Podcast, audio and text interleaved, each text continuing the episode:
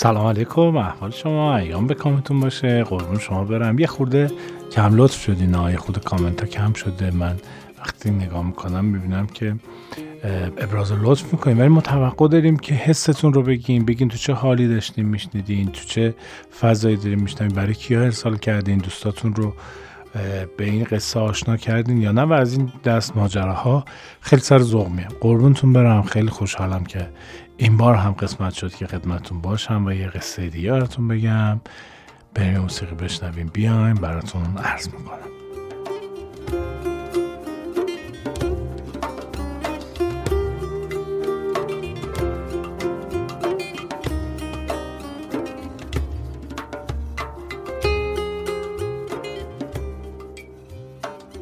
قصه امروزمون یه اسم شیکی هم داره، همه جا میتونیم بگیم که ببینم شما قصه سسی و پنون رو شنیدین. و قصه سسی و پنون رو میشنویم و اصلا میتونید چه مطالعات پیچیده داریم. سسی و پنون یه قصه محلیه، مال سمت بلوچستان خودمون، سیستان بلوچستان اون طرفا، شهری به نام بنپور. احتمالا شهر هندیه و مال اون زمانیه که مرزهای جغرافیایی خود تفاوت داشته با مرزهای جغرافیایی امروز. و این قصه در بین پیرمردها، نسل گذشته، قدیمی‌ها و محلی‌های سیستان بلوچستان گهگاه رواج داره. اسم محلیش هست سسی و پنون و اسم فارسیش هست زیبا و نگار.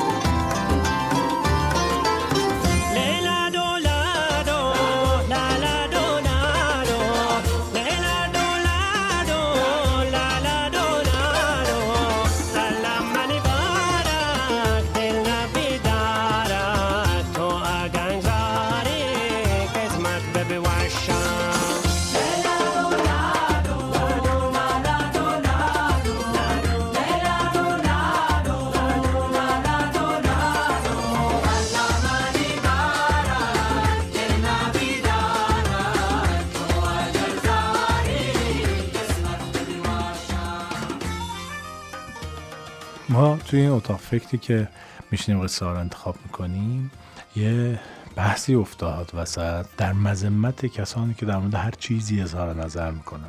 شبیه قمقمه خالیان، نه انقدر پرن که فروتنی اجازه نده حرف بزنن و نه انقدر خالیان که روشون نشه چی بگن. یه اندکی چیز میدونن و ماشالله هزار ماشالله که در مورد همه چیز هم خودشون صاحب نظر میدونن. یه روایت بگم براتون. من خیلی اهل روزنامه بودم، اساسا من ژورنالیست بودم، کارم از روزنامه نگاری و مجله و سردبیری و دبیر سرویس نویسندگی آغاز کردم توی اواخر دهه 70 و نیمه اول دهه 80. من روزنامه نگار بودم. بعد دقیقاً مصداق آیه شریفه مسئله هم که مسئله ماری احمل و اسفارا، شبیه خری میمونن که بارشون کتابه. من دقیقاً همچین چیزی بودم. حجم زیادی از روزنامه و مجله رو هر روز می‌خریدم. این کسر قابل توجهی است. درآمد اندکم خرج روزنامه و مجله میشد. یه روزی یه پیری به من گفتش که پیر که دارم میگم نه لحاظ سنی، لحاظ اندیشه، آدم بزرگی بود، به من گفت این حجم از روزنامه خانی تو رو متوهم میکنه. به قول اورسن ولز که یکی از کارگردانان و منتقدین خیلی به نام آمریکاییه، میگه تلویزیون آدم سه چشمه، یعنی ارزش غذایی نداره ولی تو رو مشغولت میکنه و توهم غذا خوردن بهت میده. روزنامه هم همینه، اطلاعات سطحی تاریخ مصرف داره، به درد نخور بهت میده، تو هم همینا رو میخونی. توی محافلی هم که میشینی در مورد هر چیزی بالاخره خبرش رو خوندی، یه حرفی برای گفتن داری، این توهم دانایی بهت میده.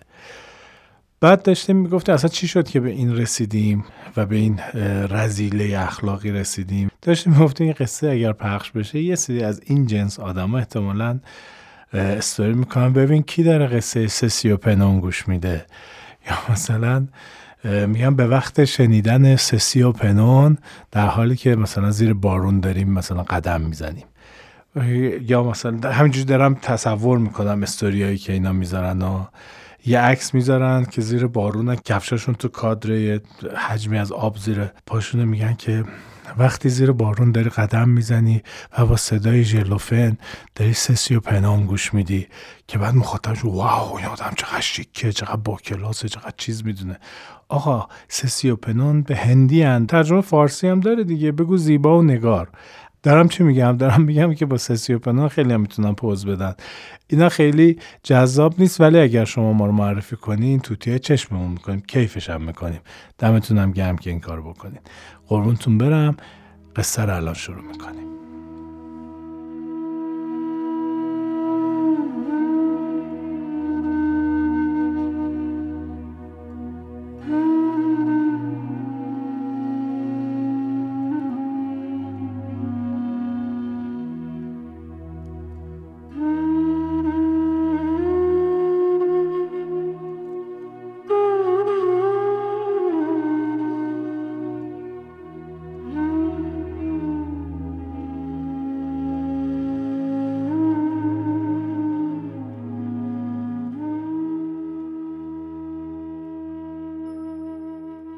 القصه شهری بوده به نام بنپور و فرمانروا و سلطانی داشته به نام آدمجام. آدمجام پسردار نمیشده. یه روزی همه منجما رو دعوت میکنه، میگه آقا جمع شین ببینین چه خبره، طالع من چیه، ستاره های آسمون من رو بشمرین، من چرا پسردار نمیشم. منجم میان رمل و استرلاب میریزن، ستاره شناسی میکنن، از احوال کواکب و ستارگان خبردار میشن و برمیگردن میگن قربانت گردم، شما پسردار نخواهی شد، آنچه که ما در طالعت میبینیم. اما یک دختری خدا بهت میده که این دختر بسیار زیباست و در 14 سالگی عاشق پسری میشه که این عشق بدنامی میاره و حکومت تو رو دچار چالش میکنه. شاه میگه که خب پسر نداریم دیگه، اصلا بچه هم نمیخوایم دیگه. قبلا ها اینجوری میگفتن، الان هم افغان ها همینجوری هم بعضن به پسر میگن بچه، میگن مثلا 2 بچه دارم یه دختر، یعنی فقط پسر رو بچه میدونن، دختر رو خیلی حساب نمیکنن. قدیم هم همینجوری بوده، میگفتن که آقا بچه باید پسر باشه تا نسل ادامه پیدا کنه، تا تخت و تاج ادامه پیدا کنه، و اگر مادری پسرزا بود خیلی محترم تر بود. این میگه وقتی من پسر ندارم دخترها رو میخوام چیکار، هر که حاملشو سخت کنه و بچهشو بندازه. یکی از زنان شاه باردار میشه و به ندیمش که معمولا اینا داشتن دیگه، ندیمه داشتن، کلفت داشتن، نوکر داشتن و یه خواجه داشتن. خواجه یعنی کی؟ یعنی مردی که مردانگی نداشته، یعنی قوای جنسیش رو از دست داده، اخته شده. اینها رو در اختیار زنان شاه میذاشتن که اولا چشم طمع نداشته باشن، دو اینکه اگر زن شاه کار مردانه‌ای داشت این خواجه ها انجام بدن. به یکی از این ندیمه هاش که دایه صداش میکرده میگه که دایه جان من این بچه رو میخوام. دایه میگه که ولی سلطان بفهمم تو هم بچه رو از بین میبره ها. میگه اصلا از کجا معلوم منجم راست گفتن، شاید بچه من پسر باشه، بیا نگرش داریم. دایه هم میگه که آره خب من که بعدم نمیاد بچه ای تو رو ببینم. یواشکی این 2 نفر حمل این بچه رو بر عهده میگیرن. مادره حالا تا احتمالا ماه 3-4 که شکم انقدری جلو نیامده مشکلی نداشته در انظار حاضر بشه، احتمالا از اونجا به بعد دیگه لباسه گوشات تنش میکرده، کمتر میومده توی انظار، بهونه میآورده، اگر حالش بد میشده سری رتق و فتخش میکردن. بالاخره 9 ماه کجدار و مریض دایه با این زن شاه کنار میاد و بچه به دنیا میاد.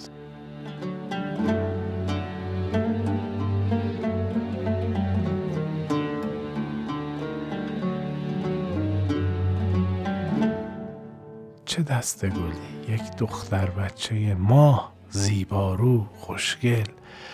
حالا هم مادر مهر مادری داره، هم دایه میگه آقا 9 ماه به دندون کشیدیم، الان صداش در بیاد که این دختر به دنیا اومده هممون رو اعدام میکنه شاه. تصمیم بر چی میگیرن؟ تصمیم میگیرن که یک صندوقچه‌ای درست کنن، بچه رو توی اون صندوقچه بذارن، اندکی جواهرات اطرافش بریزن، در صندوقچه رو ببندن، بندازن تو رود سن. میگن که خدا موسی رو اینجوری حفظ کرده، این بچه ما رو اینجوری حفظ میکنه دیگه.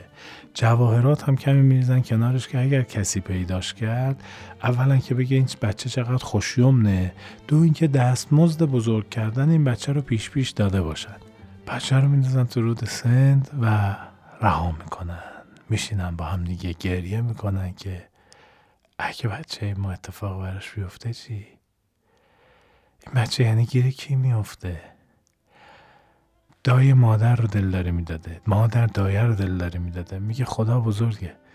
مادر موسی چون موسی را به نیل در فکند از گفته رب جلیل، خود ز ساحل کرد با حسرت نگاه، گفت کی فرزند خرده بی گناه. گر فراموشت کند لطف خدای، چون رهی زین کشتی بینا خدای. اگه خدا یادش بره تو رو من فرستادم تو دریا، خب تو که تلف میشی که غرق میشی که. گر نیارد ایزد پاکت به یاد، آب خاکت را دهد ناگه به باد. چقدر زیبا گفته پروین انتظامی. وحی آمد کین چه فکر باطل است، رهرو ما اینک اندر منزل است. چی فکر میکنین داره زندگیشو داره میکنه؟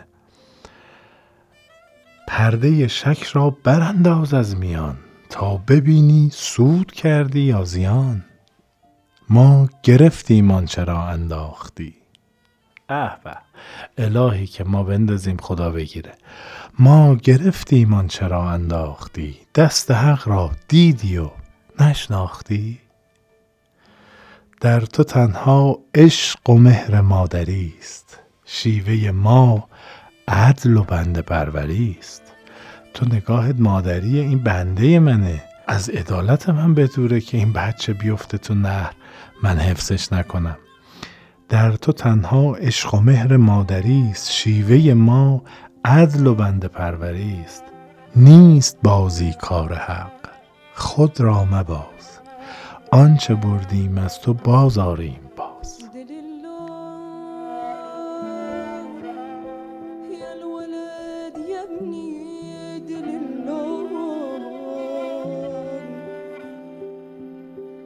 سطح آب از گاهوارش خوشتر است، دایه‌اش سیلاب و موجش مادر است. دل اللول یا الولد یا ابنی دل اللول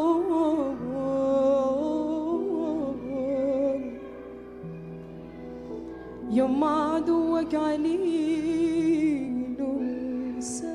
طفل مسکین چون کبوتر پر گرفت، بحر را چون دامن مادر گرفت.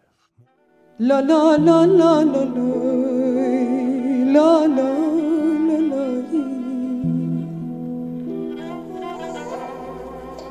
لا لا یت میکنم خوابت نمیاد.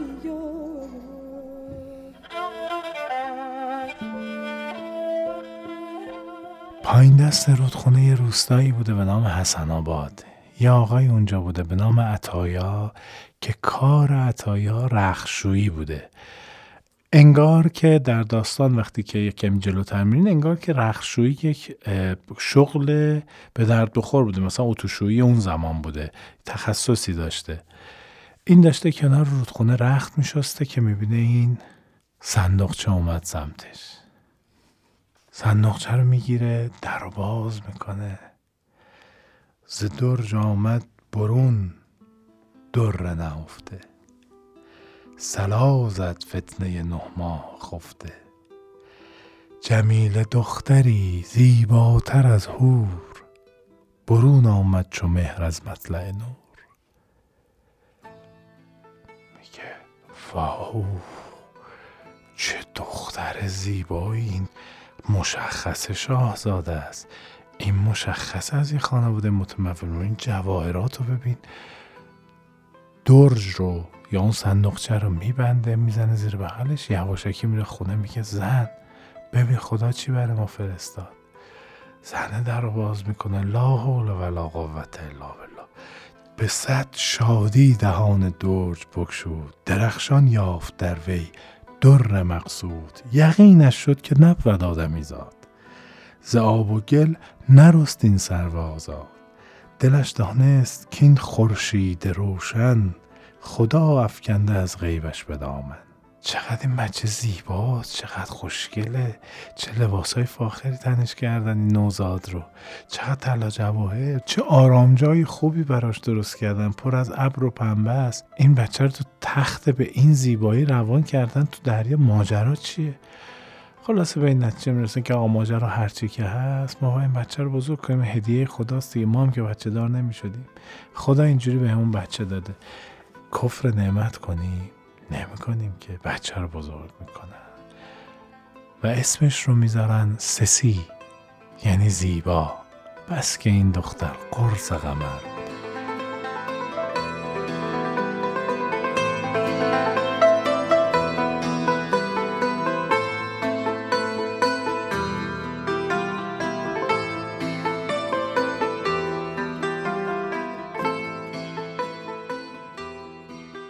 در نظر داشته باشین که منجمین گفته بودن که تو را دختری خواهند داد که در 14 سالگی فتنه ایجاد میکنه. چو ماه 14 در 14 سال جهانی را کند از غمزه پامال.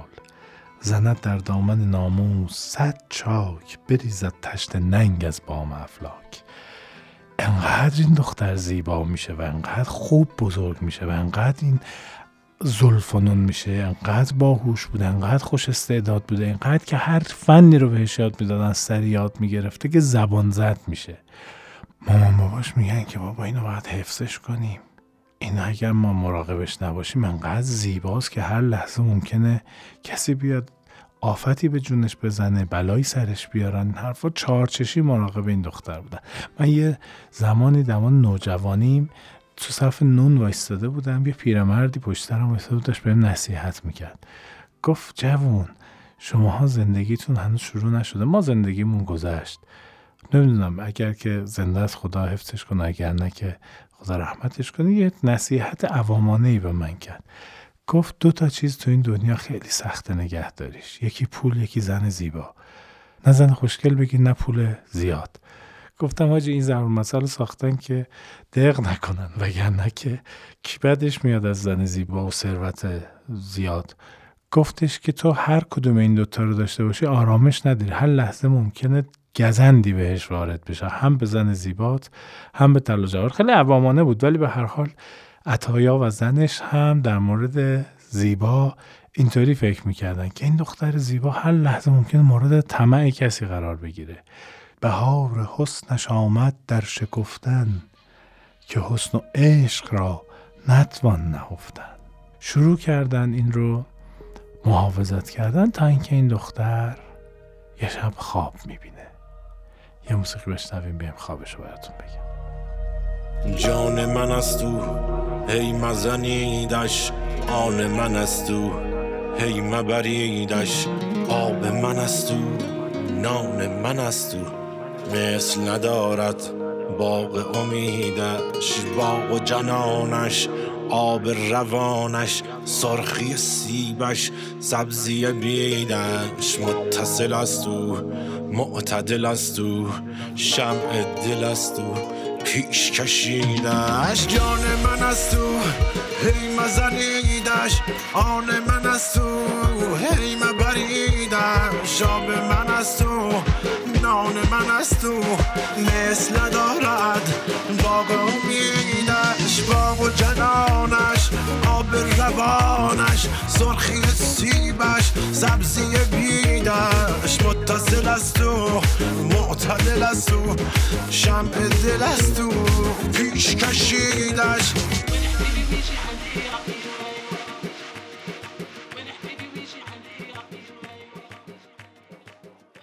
خواب زیبا چی بود؟ خواب میبینه که یه کاروانی با شکوه دارن از روستای حسن‌آباد رد میشن. تو این کاروان پسر بچه‌ای هست که پنجه آفتابه، زیبا، خوشگل. و توی خواب زیبا دل میده به اون پسر زیبا و جذاب خوشگل که در اون کاروان در خوابش رد شدن. از خواب میپره. واقعا اون چی بود من دیدم؟ پریشان احوال میشه. مامانش میگه که زیبا جان چی شده عزیزم؟ قصه رو برای مامانش تعریف میکنه. مامانش میگه ز وهم توست این لعبت درازی، مکن با لعبت موهوم بازی. میگه نه مامان، از توهم چیه؟ این خواب رویای صادق است. این پسر رو من باید پیدا کنم. این آنچنان برای من طبیعی و آنچنان برای من زنده بود که هر آینه منتظرم پیداش کنم و باهاش حرف بزنم. مامانش میگه آقا دست بردار، تو رو خدا نکنی کار، انقدر این بچه میره تو خودش، انقدر افسرده میشه، انقدر دپرشن میزنه که مامان باباش میگن بابا دختر به این زیبایی ببین چه جوری زبونش بند اومد. میگه بابا جان چی کار کنیم؟ من قربونت برم. میگه بابا بذار من اینجا وایستم سر این پل، هر کاروانی که اومد رد شد من اینا رو نگاه کنم ببینم شاید این پسر رو من پیدا کردم. میگه بابا جان شهر هرت که نیستش که، صاحب داره، قانون داره، اینجوری که نمیتونی تو یه جلو کاروانو بگیری، چرا باید به تو جواب پس بدن؟ میگه خب چیکار کنیم؟ میگه باید بریم پیش فرماندار بنپور از اون مجوز این کار رو بگیریم. میگه بریم. پا میشم، زیبا خانم و پدر آقای عطایا با هم میرن پیش فرماندار بنپور. قصه رو تعریف میکنن. فرماندار بنپور نگاه میکنه میگه واو چه لعبتی هم هستین زیبا خانم، معلومه که ما بهتون این اجازه رو میدیم، اصلا میخوام بهتون هدیه بدم، انقدر که شما زیباییم، انقدر که روز من رو خوب کردین که میخوام بگم شما در حسن آباد قرار بگیرید، گیت بزنید، مالیات بگیرید و این مالیات هم مال خودتون به من ندین. آقای عطایا تعظیم میکنه میگه دورتون بگم قربان چقدر شما آدم باحالی هستین. میگه آقای عطایا من هدیه رو به فرزندتون دادم، به زیبا خانم دادم، شما روتون رو زیاد نکنین. حالا به هر حال آقای عطایا و زیبا خانم پا میشن میان قبل پل یه گیت میزنن و شروع میکنن از هر کاروانی که از حسن آباد رد میشده مالیات میگیرن. مالیات هم مال کی بوده؟ مال زیبا بوده، بخشیده بودن به زیبا. زیبا در اندک زمانی بسیار متمول میشه، انقدر که شروع میکنه در اطراف حسن آباد باغات میوه میخره، خونه ها و عمارت ها بنا میکنه و صاحب مکنتی میشه در حسن آباد. اسمش هم که سر زبونا بوده از زیبایی، حالا از پولداری و صاحب منصبی هم دوباره اسمش میچرخه. یه روزی که نشسته بودن داشتن مالیات میگرفتن یه کاروان شطوری رد میشن. به قول خود قصه میگه کار زیبا بازرسی و تفریح بود و مسافران نیز از زیبایی او در حیرت بودند. به صورت کاروانها باج میکرد، به معنی جان و دل تاراج میکرد. هر جا میرفت این کاروانها رو نگاه کن. اول میگفتن که باید بازرسی بشین، مقاومت میکنن، گفتن برای چی باید بازرسی بشین؟ بعد که زیبا خانم میومده میگفتن او سکا خانم خیلی هم خوشحال میشیم که شما بیاید کاروان ما رو بررسی کنین، حتما تشریف بیارین، ما اتفاقا چیزهای مخفی هم داریم که شما باید ببینید، بانو میتونیم در خدمتتون باشیم. چای میگه بابا خفه شین، میگرده کاروانشون رو و بعد میگه بابا برید به درد ما نمیخورین. همین میگه ما بذار یه ذره بمونیم، حداقل یه ذره بیشتر ما رو بازرسی کنیم. میگه آقا بفرستینشون برن. اینا میرن، مالیات رو با جون و دلم میدادن و رد میشدن میرفتن.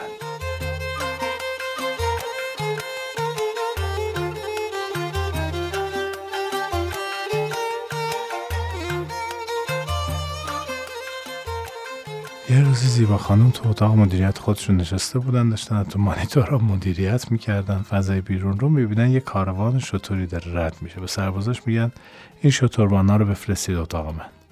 شطوربانا رو میارن خدمت زیبا خانم. اینها زیبا رو میبینن، تعظیم میکنن، میان سرکار خانم خیلی خوشحالی، ما نمیدونستیم حسن آباد یه همچین مدیری داره، مالیات چقدر باید خدمتتون تقدیم کنیم؟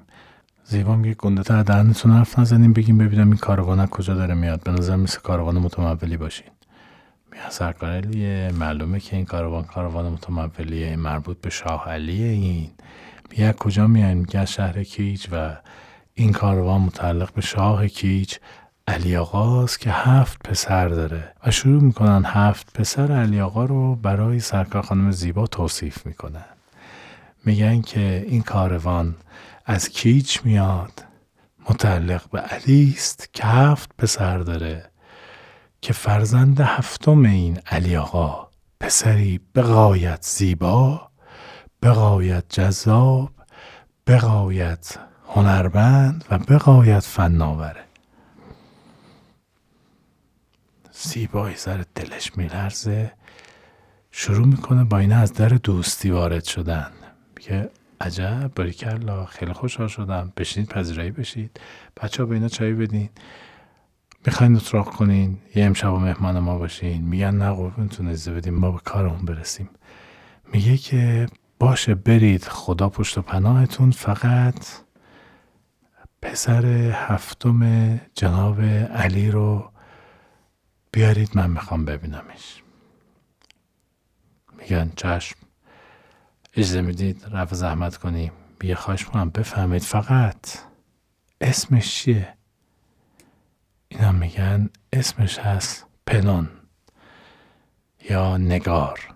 نگار اسم دخترونه از الان، ولی اون موقع اسم پسر هفتم علی بوده. زیبا دلش میلرزه، میگه به نظرم این پسر همونیه که من در خواب دیدم.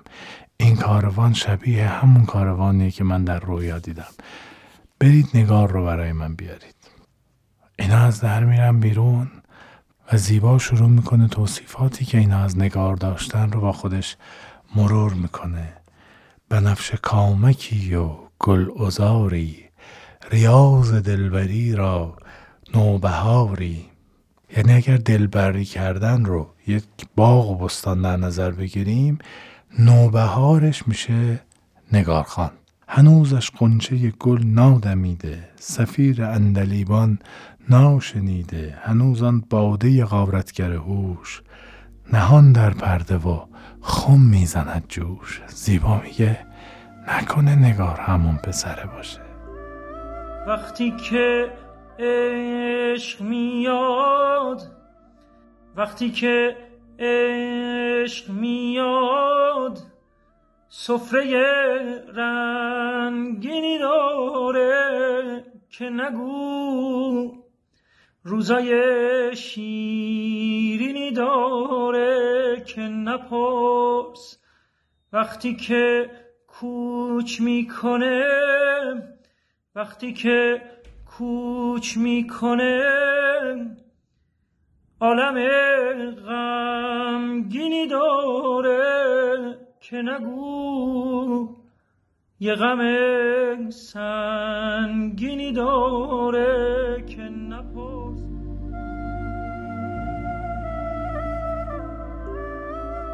از طرفی این شتربانان میرن پیش نگار و میگن که جناب نگار، ما امروز این همچه اتفاق برامون افتاد، رفتیم اونجا، یه زیبا خانمی بود، ماشاءالله به این زیبا خانم، ما وصف شما رو گفتیم، چقدر احترام کرد، چقدر عزت گذاشت به ما و دعوت کرد که شما رو ما خدمت ایشون ببریم و دیداری تازه بشه. نگار میگه این دختری که شما رفتین دیدین، خصوصیاتش چی بود، چه شکلی بود، قد قوارش رو بگین، توصیفش کنید یکم به ما. اینها شروع میکنن توصیف کردن و نگار رخ زیبا و زیبا را ندیده، دل از کف داد نام او شنیده. ز بیتابی دلش در لرزه افتاد، حریف بید گشتان سرو آزاد.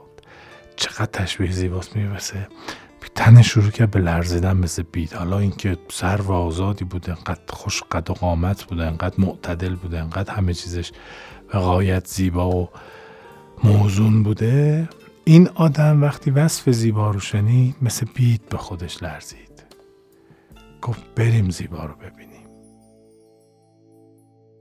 یه حسی به من میگه نزدیکمی، داری با خیالم قدم میزنی، دارم با تو من زندگی میکنم، یه عمره که با هر نفس با منی. تو پنهون پیدایی و با منی، به هر گوش رو کردم و دیدمت، من از شیشه عطر اردیبهشت، من از شبنم و با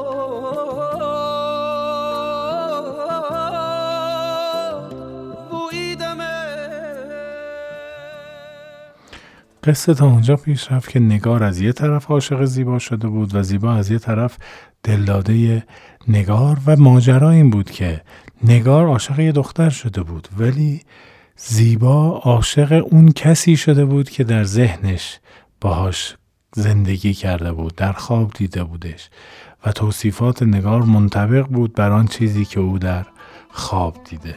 به قول سایه چشم و دل نادیده بر آن حسن پنهان عاشقند. آفرین بر بینش دل، آفرین بر هوش چشم.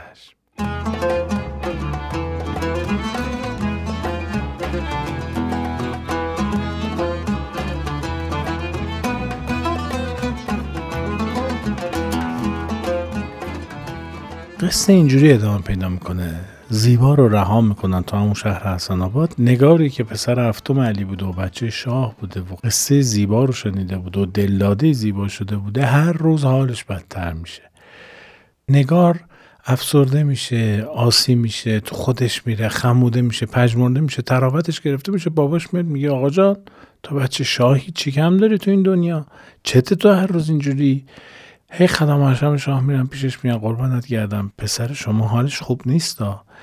هر روز اینا در ربد تیشه بگیر که آقا این پسر چشه، هیچ چی نمیگه، دم نمیزنه. باباش میگه آقا برید طبیبای شهر، حکمای شهر رو بردارید بیارید ببینید بچه من چشه. خب این بچه که سرآمد هم از تو زیبایی، سرآمد هم از تو کارایی، این چرا انقدر یه دفعه تراوتشو از دست داده؟ حکما میان بررسی میکنن، میگن آقای نگار طوری هست به ما بگو، قربونت برم، حالا به بابات رود نمیشه بگی، به ما بگو، ما محرمتیم. نگار همکاری نمیکنه. اینا میرن به شاه میگن که قبله عالم نوکرتم، این بچه همکاری نمیکنه. واقعیتش بچه هم که نیست، گنده شده دیگه، لنگ دره، ولش کن بذاره خودش میره مشکل خودشو حل میکنه. بابا میگه که واقعا اینجوری فکر میکنین؟ میگم بله دیگه، این وقتی اینجوری با ما همکاری نمیکنه یعنی خودش میدونه دردش چیه، نمیخواد بگه. میگه خیلی خوب بس رهاش کنید. به نگارم میگه که پسر جان هر جوری که فکر میکنی مشکلت حل میشه مشکل خودتو حل کن. ما امسال در کیچ درگیر قحطیم و امور مملکت داره دستمون در میره، بذار به زندگیمون برسیم. نگار میگه خدا پدرتون رو بیامرزه دست از سر ما برداشتین، دیوانمون کردیم والا. با خودش میگه که آقا من باید برم حسن آباد این دختره رو ببینم، اینا اینجوری دارن ازش تعریف میکنن، باید ببینم ماجراش چیه. از قضا چون قحطی هم در کیش بوده، مردم هم داشتن میرفتن سمت حسن آباد که روستای آبادی بوده، روستایی بوده که مواد غذایی توش پیدا میشده. چون ملت داشتن میرفتن اینوری، نگار هم میرفته، یک کاروان شکل میدن، یک کاروان ناخواسته ای از مردم مهاجر از سمت کیش به سمت حسن آباد شکل میگیره. و به دلیل اینکه نگار آدم سرآمدی بوده، آدم دست و پاداری بوده، بالاخره اون موقع آقازاده ها دست و پا داشتن که آقازاده میشدن، فقط آقازادگی پس پشتشون نبود. یه عرضه ای داشتن که بچه شاه بودن، از بچگی اینا رو تربیت میکردن. این نگار هم به دلیل توانمندیایی که داشته میشه رهبر این کاروان، رهبر کاروان مردمی که دارن مهاجرت میکنن از کیچ به حسن آباد. میفته جلو، کاروان هم پشت سرش میان. با خودش میگه که من آنطور که شنیدم زیبا دختر رختشور حسن آباده و من اگر بچه شاه باشم اینا میگن ما اختلاف طبقاتی داریم و نمیتونیم با هم ازدواج کنیم، بهتره که من هم خودم در نقش یک رختشور ظاهر بشم که اینها بهشون بر نخوره که با بچه شاه میخوام وصلت کنم، بگن که آقا همجنسیم، کبوتر با کبوتر باز با باز کند، همجنس با همجنس پرواز. این لباس رختشورا رو به تن خودش میکنه و به قول کتاب میگه باید به لباس مردم عادی درایم تا در دلش جا کنم، که یک رنگی است شرط عشق بازی، چو رنگ یارگیری کارسازی. ما قصه شنیدیم که میگن آقا شاهزاده و گدا، اینجوری نیست. آقا اختلاف طبقاتی نابود میکنه، اختلاف فرنگی نابود میکنه خانواده ها رو. الکی نگردیم بگیم آقا ما بریم یه دختر پولدار بگیریم، باباش پولدار باشه فلان. یه جوکی بود میگفتن اگه بابات مازراتی نداره تقصیر تو نیست، ولی اگه پدر زنت مازراتی نداره تقصیر توه. اینجوری نگاه نکنین به قضیه. برین آقا لقمه اندازه دهنتون بردارین، میرین تو زندگی میمونین، آبروریتتون میره، جوونیتون میره، چند سال از عمرتون میره، آرامش پدر مادرتون میره، آخر سرم دام همون آش و همون کاسه. دیدم که میگم نکنید. اگر هنوز ازدواج نکردین توصیه های این دوست ندیدتون رو جدی بگیرید و بهش فکر کنید. خیلی جدیه قضیه. من تو این زمینه بی دلیل حرف نمیزنم.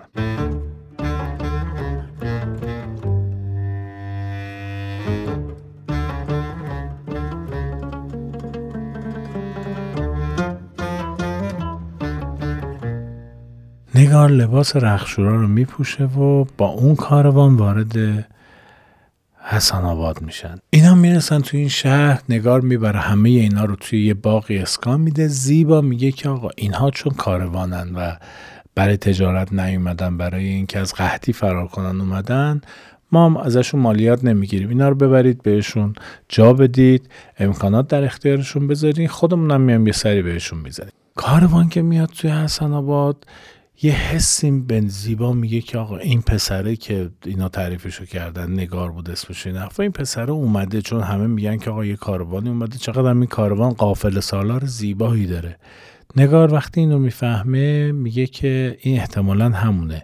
یه نفر رو میفرسته میگه که به قافله سالار بگین که شما نمیخواد عوارض بدی، شما نمیخواد مالیات بدی. نگار میگه که این احتمالاً همون دختر زیباییه که وصفشو شنیدم که مالیات ها رو او میگرفته. و زیبا وقتی حس میکنه این پسر همون پسر است، چند تا از این دوستاش و رفقاش و اینایی که میگن تا پولای رفیقتم قربون بند کیفتم، اینایی که دور و برش بودن جمع میکنیم. میگه بچا میگه بریم یه سرگوشی آب بدیم. میگه تا که از جانب معشوق نباشد کششی، کوشش عاشق بیچاره به جایی نرسد. اینا میرن توی اون باغه. توی اون باغه یه حوضی بوده، یه برکه‌ای بوده. اینها با علم به این که میدونست این پسر اونجاست میره آبتنی میکنه. نگارم که بو میبره میگه که آقا این احتمالاً همون زیباست که پاشده اومده اینجا. میره که ببینه این زیبا چه شکلیه. یه دفعه از پشت درختا میبینه که خانم زیبا توی آب داره آبتنی میکنه و تن میشوره. نگار از پشت درختا بوته رو میزنه کنار. سیمین بری گل پیکری آری، از ماه و گل زیباتری آری، همچون پری افسونگری آری، دیوانه رویت منم چه خواهی دگر از من، سرگشته کویت منم نداری خبر از من. قشم میکنه.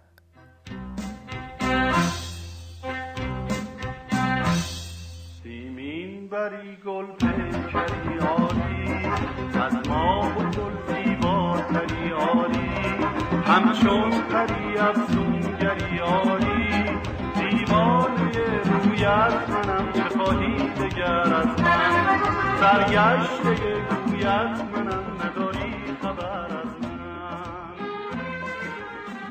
نگار از دیدن زیبا هوش از سرش میره. این زیبا با کرم از خود درخته اینجاسا. زیبا میبینه این پسره قش کرد، میره بالا سرش میشینه همینجوری. نگاش لباس تن کرده ها. میره بالا سرش میشینه، مثلا با این برگای زر قلقلکش میده، یه ذره آب میپاشه تو صورتش یواشکی.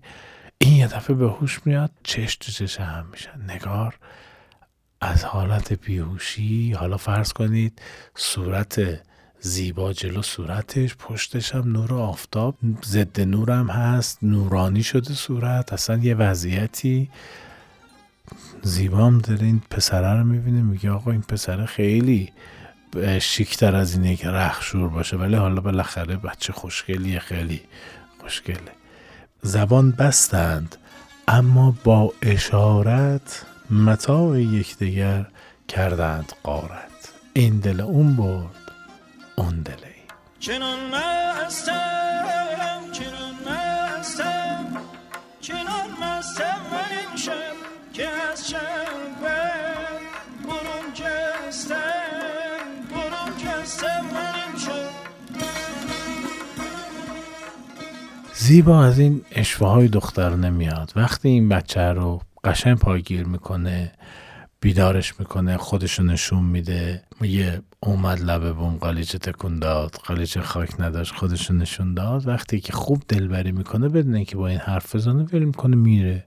نگار به هوش میاد، میگه ای بابا این نه شماره، نه آیدی، نه تلفنی، نه آدرسی، آخه من چجوری اینو پیدا کنم؟ به سرش میزنه که من به عنوان شکارچی کوچه به کوچه بگردم، به هوایی که دارم شکار میکنم خونه ها رو بگردم، شاید این بچه رو پیدا کردم.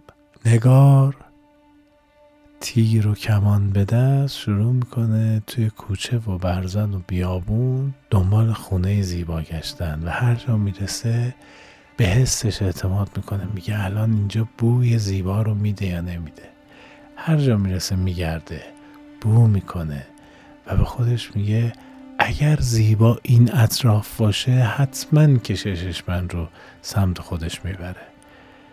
احتمالاً اون موقعی هم که داشته میچرخیده میگشته بو میکشیده زیبا رو پیدا میکرده و خودش زمزمه میکرده گیسوی تو دام بلا، ابروی تو تیغ فنا، در دست نوای دل، روی تو بهشت برین، موی تو بنفش ترین، زنجیر پای دل.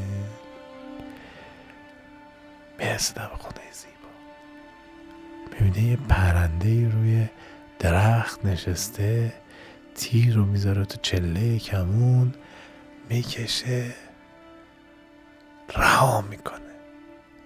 تیر میخوره به پرنده، هم تیر هم پرنده میافتن تو حیات زیبا.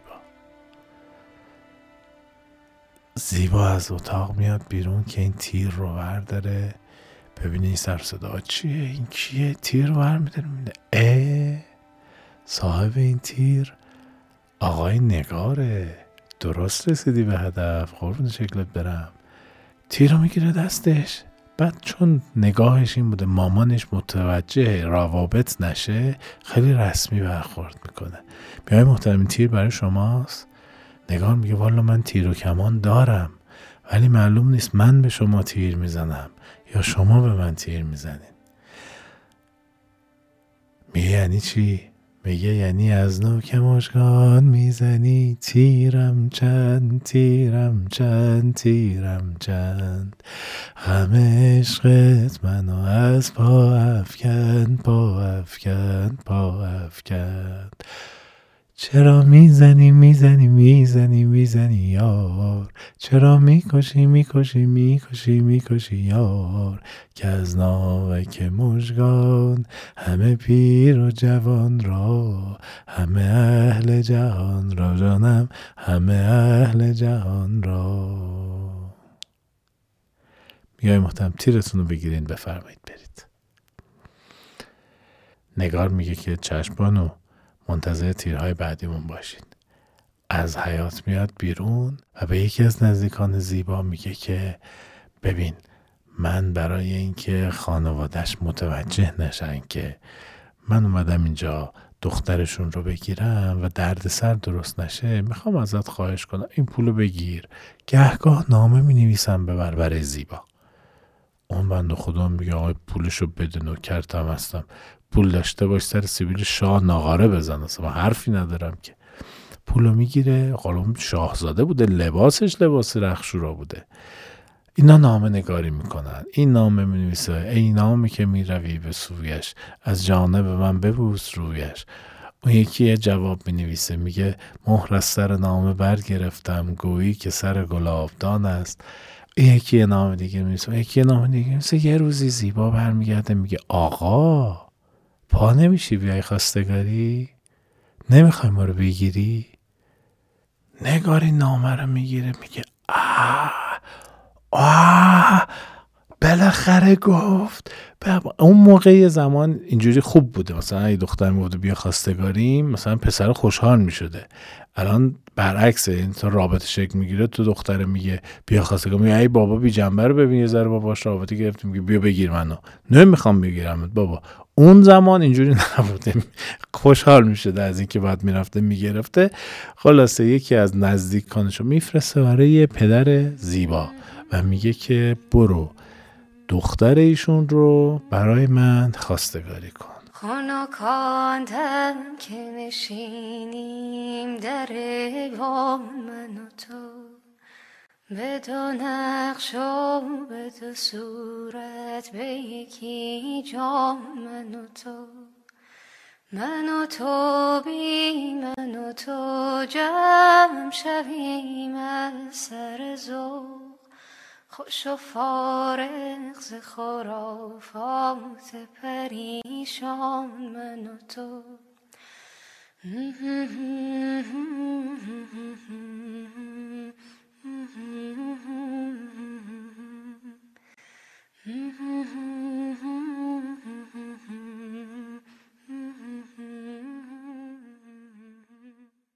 بابایم میگه ای داماد چی کارن؟ میگه واقعیتش اینه که همسنفین، ایشون هم رخشورن. میگه خب من بر رخشوریش رو تست کنم و ببینم این رخشور قابلی باشه، چی بهتر از این، بعد کف باشیم دیگه. مهم اینه که یه سنخ باشیم، حرف مشترک داشته باشیم، یه جور فکر کنیم، دغدغه هامون مشترک باشه و این حرفا. این سفیر خواستگاری برمیگرده میگه که آقای نگار شما باید در آزمون رخشویی پدرش شرکت کنین. این میگه دل غافل من چه بلایی سرام، من رخشوری بلد نیستم. واسه به فکرش میرسه، میره به کاروانی که از کیچ اومده بودن تو اون باغ مصفا اتراق کرده بودن برای اینکه زندگیشون بچرخه. میره میگه که مردم مگه من قافله سالار شما نبودم؟ من رئیس این کاروان نبودم؟ مگه شما من انتخاب نکردین؟ میگم بله. میگه من خادم شما، لباساتونو بدیم میخوام بشورم. اینا میگن بابا تو خیلی کارت درسته، خیلی آدم حسابی، رفتارت که پاپولیستی نیستش میخوای بارو گول بزن. میگه آخه مرد که من نفعی دارم، میگه بده لباساتو میخوام من بشورم برات بیارم. لباسای کرباس و زمخت و زبر رو میگیره میبره دم رودخونه که بشوره. اینجا باید یه نفر میگفت النگوات نشکنه. این آقای نگار دوبار این لباسا رو میشوره، دستاش هم زخم و زیل میشه و خون میاد. قبلش هم یه نامه نوشته بوده برای زیبا که جیگر جان بابات یه همچین آزمونی گذاشته، یعنی من تا موقعی که تو این آزمون برنده نشم نمیتونم بیام خواستگاری، در جریان باش، ما داریم خودمون رو برای این آزمون آماده میکنیم.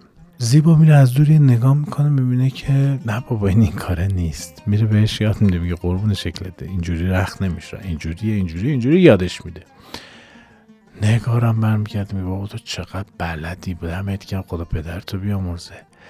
اینا همون موقعی که داشتم هم حرف میزدن، زیبا میدونسته که دختر عطایا نیست، دختر رخشور و حسن آباد نیست. چرا؟ چون که مادرش توی قنداقش یه نامه نوشته بوده و شرح ماوقع رو گفته بوده، گفته که تو دختر شاهی، اینا منجمه اومدن گفتن که تو در 14 سالگی و قصه الهازا. این میدونسته ماجرا چیه ولی نمیگفته به نگار، در حالی که میدونسته که نگار هم بچه هفتم علیه، نگار رخشور نیست، نگار خودش بچه شاهه، ولی میخواسته که عشق نگار رو به خودش امتحان کنه. وقتی میبینه که نگار دست و بالش همه زخم شده، حالا این داره بتادین میزنه میبنده، تصور کن یه میزانسن اینجوری، دستاش خونی شده، حالا همه کارش نکردن، این داره بانداج میکنه براش و بهش میگه که نگار خیلی باحالی، من فکر نمی‌کردم تو انقدر خوب باشی و اینها، به نظر نمی‌رسید رخشور باشی، تو این کاره نیستی. میگه که واقعیتش زیبا جان من نیستم، این کاره نیستم، من آقازادم، من بچه شاهم، من تو حموم شیر بزرگ شدم بابا، من همون بچه هفتم علی هم که فرماندار کیچه، شاه کیچه. میگه جدی میگی؟ میگه آره بابا، من توصیف تو رو شنیدم توسط شتربانا، دیوانت شدم، سرگشتت شدم، اومدم این سمتی. زیبا بهش میگه که واقعیتشو بخوای منم دختر واقعی عطایا نیستم، اینها منو به دختر خواندگی قبول کردن، ماجرای من اینه که منو گذاشتن توی صندوق و این حرفا. نگار میفهمه که اینم بچه شاهه، برای همین بوده که اینها اینقدر به هم علقه شدید پیدا کرده بودن در نهانشون. قرار میذارن با هم دیگه که این راز برای کسی افشا نشه. یعنی بابای زیبا فکر کنه که نگار واقعا یک رخشوره و نگار همینطور وانمود کنه که رفته واقعا دختر یک رخشور رو گرفته. ها بالاخره طبقه اجتماعیشونه دیگه، نه منزلت اجتماعیشون، طبقه شونه، طبقه ضعیفتری بودن از شاهان دیگه. قرارشون رو میذارن. روز بعد آقای نگار میره خواستگاری. بابای میبینه میگه عجب پسر برازنده ایه. میگه تو رخشوری هم بلدی؟ میگه بله، به همون فنی که زیبا یادش داده رخشوری میکنه. میگه باریکلا، کارت هم که خیلی خوب، این حرفا من موافقم. مهبرون بهله برون و یاشقان گل میرسد با کاروان ها، آینه بندان میشود قلب جوان ها، پیوند آباینه در نور ما، عهد مشرق با پگاه بسته شد در آسمان.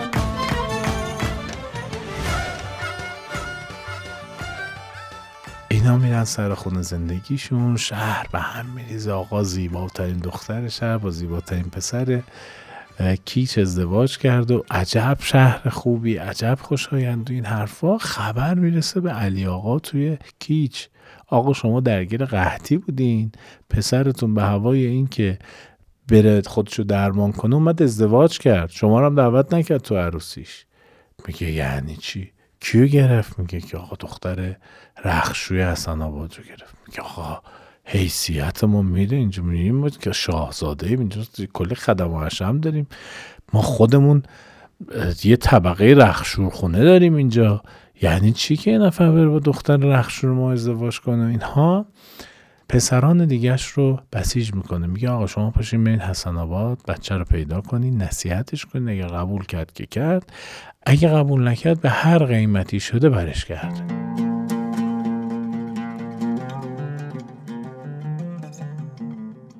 برادرش پا میشن میان حسن آباد به عنوان اینکه سرسلامتی بدن، بالاخره برادرشون داماد شده، عروس رو ببینن و این حرفا. غافل از این که برادر اونها رفته دختر شاه رو گرفته، دختر شاه بنپور رو گرفته.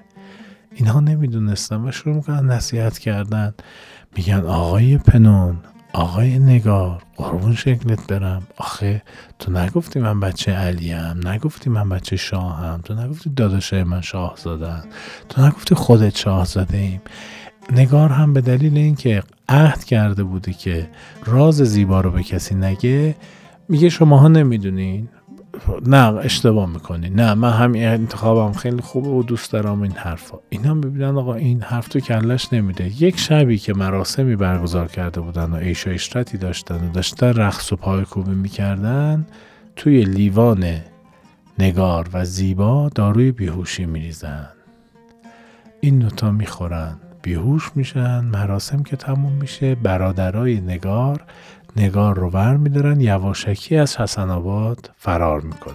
برمیگردن کیش و به پدرشون میگن که آقا عملیات انجام شد، دان آقای نگار رو ما برگردوندیم.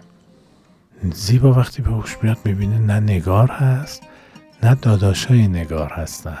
شستش خبردار میشه که اومدن و ماجرا چنین شده. سراسیمه توی بیابون به سمت کیچ روان میشه. برهنه پا سوی صحرا قدم زد، به عالم شورش محشر علم زد. کشیدی آه سرد از سینه ریش، خراشیدی به ناخن سینه خیش.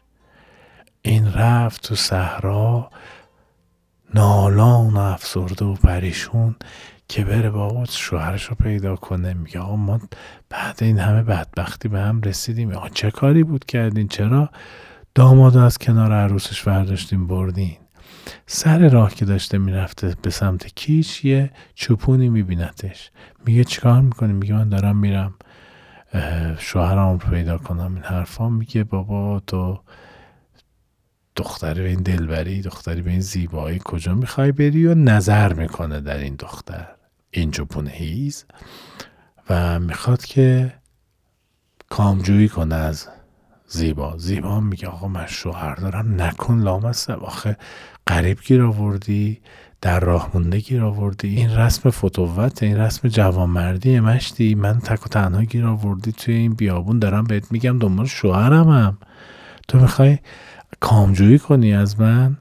میگه ما گیرمون نمیاد دیگه تو این بیابون، چاره‌ای نداریم دیگه، قربونت برم، الان نعمت خداست، ما استفاده نکنیم کفران نعمت کردیم. میخواد که کامجویی کنه، زیبا همینجوری داشته مقاومت میکرده، عقب میرفته و این چوبون هم همینجوری داشته میرفته سمتش. حالا فرض کنید یه چوبون، یه آدم حول درب داغونی که حالا همه وجودش هم تمنای جنسیه، یه دختر بیپناه هم پیدا کرده توی بیابون و میخواد ازش بهره جویی کنه، همینجوری که داشته عقب میرفته و از دست این چوپون فرار میکرده و چوپون هم همینجوری داشته سمتش میرفته. زیبا به خودم میگه خدایا یا من به آبرو زنده باشم یا همینجا جون من رو بگیر. و همین دعا رو که میکنه پاش گیر میکنه به یه سنگ و از یه بلندی پرت میشه پایین و جا به جا میمیره. چوپونه میگه ای دل غافل، عجب غلطی کردیم، چیکار کنیم چیکار نکنیم؟ همونجا دختر رو دفن میکنه. زیبا میمیره.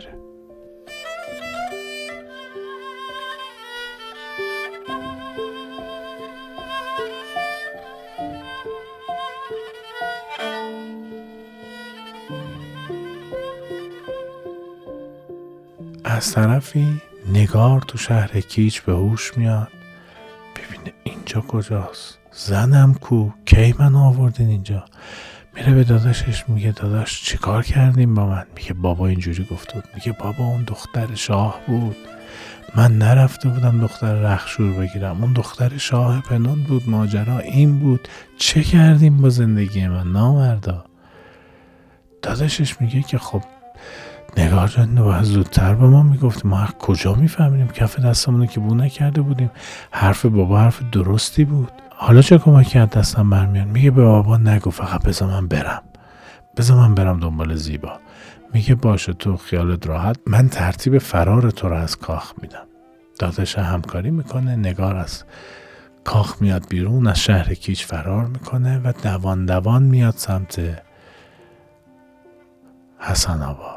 توی راه یه بیابونی میبینه، توی اون بیابون یک چوپونی میبینه که نیه غمگینی داره میزنه. با اون چوپونه میشینه که حرف بزنه، میگه تو چرا انقدر غمگینی، چرا انقدر نیت غمگینه؟ میگه تو چرا انقدر نزاری؟ میگه من اومدم دنبال زنم، ماجرام اینه.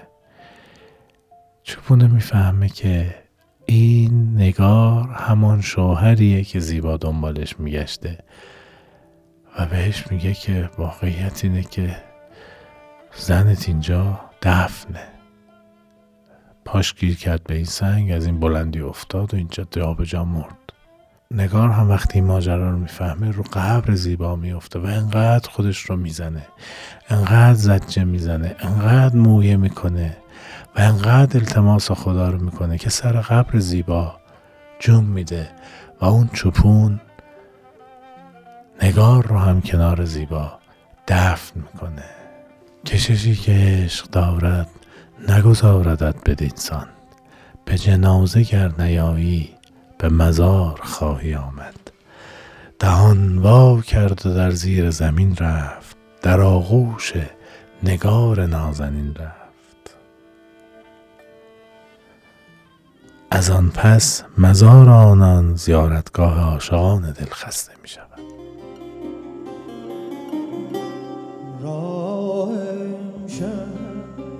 برد سویت مرا میکشد در بندگی سویت مرا، گاه لیلا گاه مجنون میکند، گرگو میشه چشم آهویت مرا. من تو را بر شانه هایم میکشم، یا تو میخوای بگی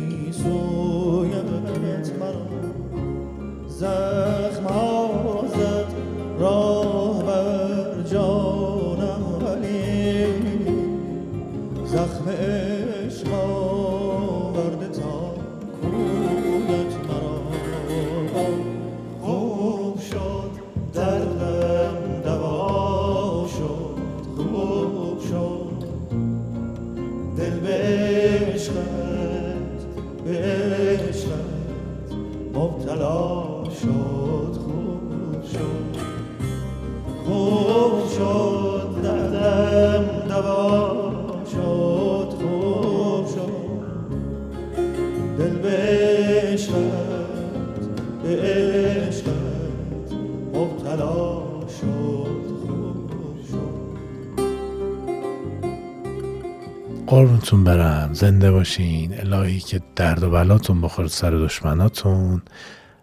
خیلی خوشحال میشیم اگر که نظرات شما رو دقیق‌تر و موشکافانه تر بشنویم و خیلی خوشحال‌تر میشیم اگر که دوستانتون هم در شنیدن این قصه شریک کنین. عزیزین، ما دعاتون میکنیم، شما هم دعامون کنین. خدا نگهدار. جایان دارد که چندی همراه صحرا بگیرم، سنگ خارا را گواه این دل شیدا بگیرم،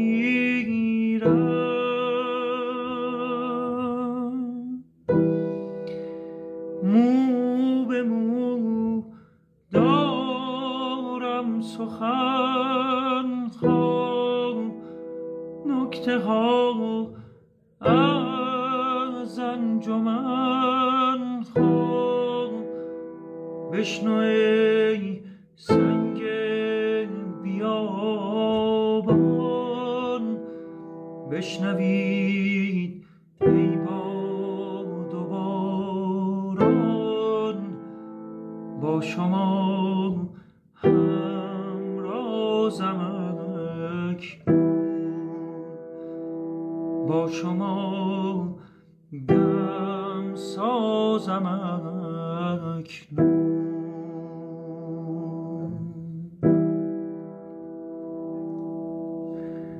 شمع خود سوزی چو من در میانه انجمن، گاهی اگر آهی کشد دلها بسوزد، گاهی اگر آهی کشد دلها بسوزد.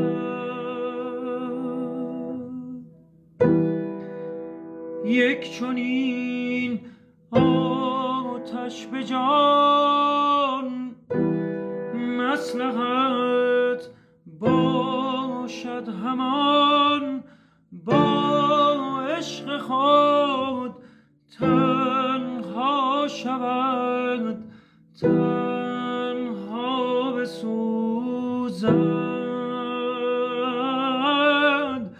با عشق خود تنها شود تنها بسوزد.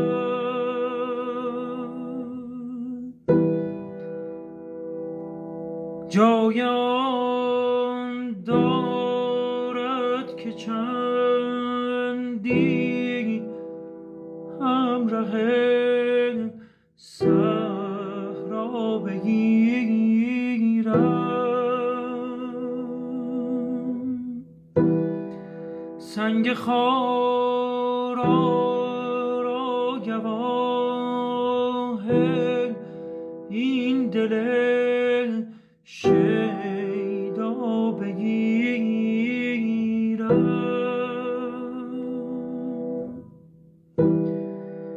مو به مو دارم سخن ها نکته ها از انجمن ها، بشنو ای سنگ بیابان، بشنوید ای باد و باران با شما همرازم اکنون، با شما دم سازم.